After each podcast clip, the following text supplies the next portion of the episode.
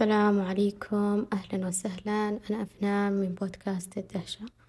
يقول نيكولاس وايت مفهوم السعادة بدأ في أذهاننا البشرية بشكل بسيط وواضح. إذ كان يتلخص في تحقيق الاستقرار والطمأنينة العيش فحينها كانت تكفي الإنسان حياته الكريمة آمنة مستقرة ليكون سعيدا إلا أن مع التقدم الزمني وتعقد الحياة البشرية. ما يخفى علينا أن الحياة صارت صعبة ومعقدة في آخر السنوات وأصبحوا الناس يضعون السعادة بمقياس محدد مادي استهلاكي. حبيت أبحث عن مفهوم السعادة لقيت أن الفلاسفة لهم تعريف والأطباء لهم تعريف والعلماء لهم تعريف. فحاولت بعد بحث أحد تعريف عام واضح هو أن السعادة شعور داخلي طيب يأتي من مصادر متعددة متنوعة ومتوازنة طبعا قبل ما أتكلم عن مصادر أو أمور نسويها تخلينا سعداء طيب ليش البعض منا مو سعيد؟ أكيد في أسباب كثيرة بس خلونا ناخذ بعضها. أعتقد أول سبب اللي هو الانفتاح التواصل الاجتماعي لحياة الناس. قبل كنا حتى أقرب الناس لنا في العائلة ما نعرف تفاصيل حياتهم إذا هم ما علمونا. الآن صرنا نعرف أدق تفاصيل الناس من ممتلكات وشهادات وإنجازات قريبين منا كانوا أو بعيدين وصار المرء يبدأ يقارن حياته مع غيره. والسبب الثاني اللي هو اعتياد النعم. صرنا ما نشوف الصحة والتعليم والأمان والحياة الهادية والأبناء والوالدين نعمة. بالعكس البعض منا يتذمر على أبنائه على والديه وكأنهم شيء عادي لا يزولون. ويرى البعض أن تشابه الأيام وأن أهله بخير وهو بخير وأن اليوم مشى بشكل سهل ويعني نفس اللي أمس إنه ممل وشيء اعتيادي. وأن الدراسة صارت شيء مزعج ومكره وهو ما يشوف الناس اللي أقل منه اللي يتمنون أنهم يدرسون. السبب الثالث اللي هو الانتظار. البعض منا لا يعيش يومه يقول عمر بن الخطاب رضي الله عنه ما أبالي على أي حال أصبحت على ما أحب أو على ما أكره وذلك لأني لا أدري الخير فيما أحب أو فيما أكره. ويجعل سعادته إلى أن يحصل على ما يريد. مثل إذا توظفت راح أكون سعيد وإذا تخرجت راح أكون سعيد. إذا أصبحت في منصب معين راح أكون سعيد إلى آخره. بيأجل الإنسان سعادته إلى أن يكبر بعدين يستوعب أن العمر مضى وأن هذه أصلا من أسباب أزمة منتصف العمر اللي هو أنهم يأجلون الاستمتاع بحياتهم في الشباب وينغمسون بالعمل أعطي كل عمر حقه وكل عمل حقه وأهلك ونفسك ما تنساها ولا تنسى نصيبك من الدنيا قول الرسول صلى الله عليه وسلم. واستمتع بها بما عندك. السبب الرابع اللي هو الصحة. طبعا الأكل اللي إحنا ناكل أغلبه أو ممكن كله يكون غير صحي.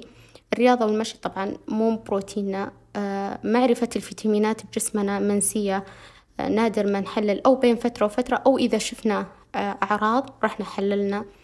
آه، طبعا كيف نتعامل مع الضغوطات والقلق؟ ما نعرف. كيف نعطي مشاعرنا أن لما يجينا حزن نحزن لما يجينا قلق نقلق بشكل مناسب.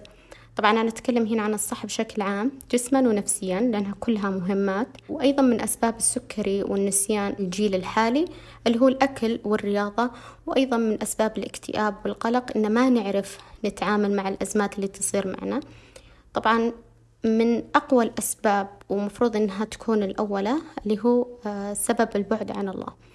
طبعا من أول ما طلع علم النفس التحليلي تم فصل الدين عن العلم النفس وإنه يعتبر شيء غير أساسي.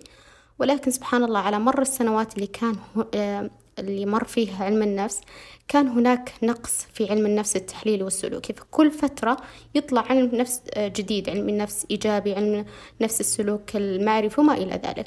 فطلع علماء النفس يطالبون بإدخال الدين في علم النفس لأنها أصلا يعتبر شيء أساسي في الإنسان. ومما جعل أن التدين يعتبر ضرورة حتمية للصحة النفسية.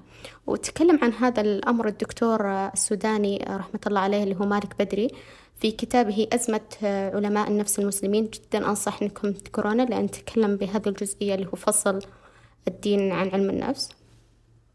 للأسف أصبح الابتعاد عن الدين أمر واضح في المجتمعات الغربية والعربية وهذا من أسباب ارتفاع الجرائم والإدمان الخمور والإباحيات.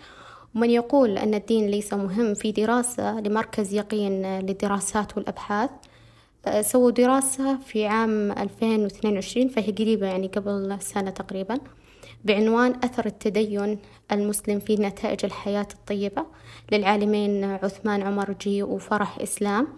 أجريت على نحو 3900 مسلم استنتجوا إلى وجود صلة وثيقة بين تحسن الصحة النفسية وبين وجود غاية في الحياة والانخراط في ممارسات شعائر روحانية يتصل من خلالها المرء بخالقه. كما أنهم وجدوا في الدراسة أن الحضور الديني والروحاني من شأنه أن يقلل من مؤشرات الاكتئاب والقلق. طب الحين أنا بتكلم عن أمور نسويها تساعدنا بأن نكون سعيدين. يقول تميوتي جيه شارب أنه على الشخص القيام ببعض الممارسات التي تجعلنا نكون سعداء بأنه يضع له قائمة بعض الأمور بحسب شخصه يسويها هو تجعله سعيدا. آه، طبعا أنا راح أشارككم بعض الأشياء اللي أنا أشوفها تجيب السعادة بالنسبة لي. طبعا القائمة تختلف من شخص إلى آخر بحسب هو وش يحب. آه، بالنسبة لي أنا الرياضة لدرجة أحيانا آه، لدرجة أحيانا يكون مالي خلق أسوي أي شيء. بس سبحان الله أدف نفسي أحاول قد ما أقدر لأن أصلا سبحان الله لو كل مرة تمشين ورا نفسك ما راح تسوين ولا شيء. فأحاول إني أدف نفسي أسوي رياضة. بس سبحان الله بعد ما أخلص الرياضة تتغير النفسية. أتوقع بعد مو بس أنا كثير اللي يسوون الرياضة يحسون بهذا الشعور. طبعا المشي مرة مهم المشي مرة مهم خاصة الصباح. بالنسبة لي أنا قبل الفطور لازم يكون مهم لأن حتى سبحان الله إذا ما سويت مشي الصباح أحس في شي ناقص طول اليوم. غير إن أصلا تسكير الخطوات يكون علي صعب طول اليوم.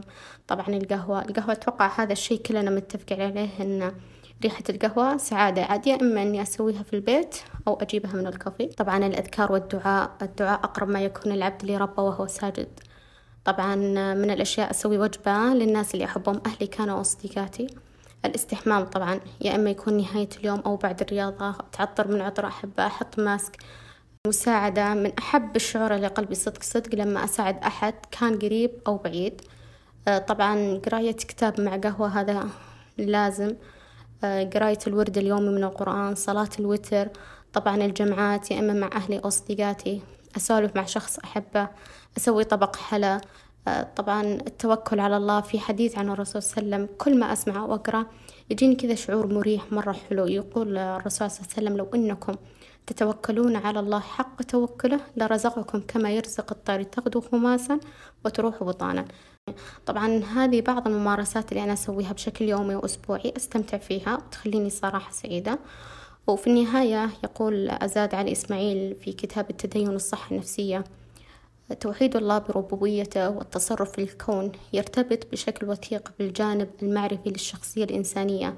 كونه يبني تصور الإنسان المسلم للكون الخاضع للتصريف الإله من جهة ويشكل تصوره لنفسه وحياته كعبد مشمول بالعناية واللطف من جهة أخرى. الأمر الذي يمنح المرء تحصينا نفسيا وشعورا دائما بالحماية والعوض وحسن الجزاء على كل بلاء يمنحه راحة وهدوء بإعطاء منهجية حياتية تحميه من التشتت بين الضلالات والأهواء. طبعا يسعدني أني أشوف آراءكم واقتراحاتكم بالتعليقات وشاركوا البودكاست مع من تحبون. استودعتكم الله من كل هم وحزن.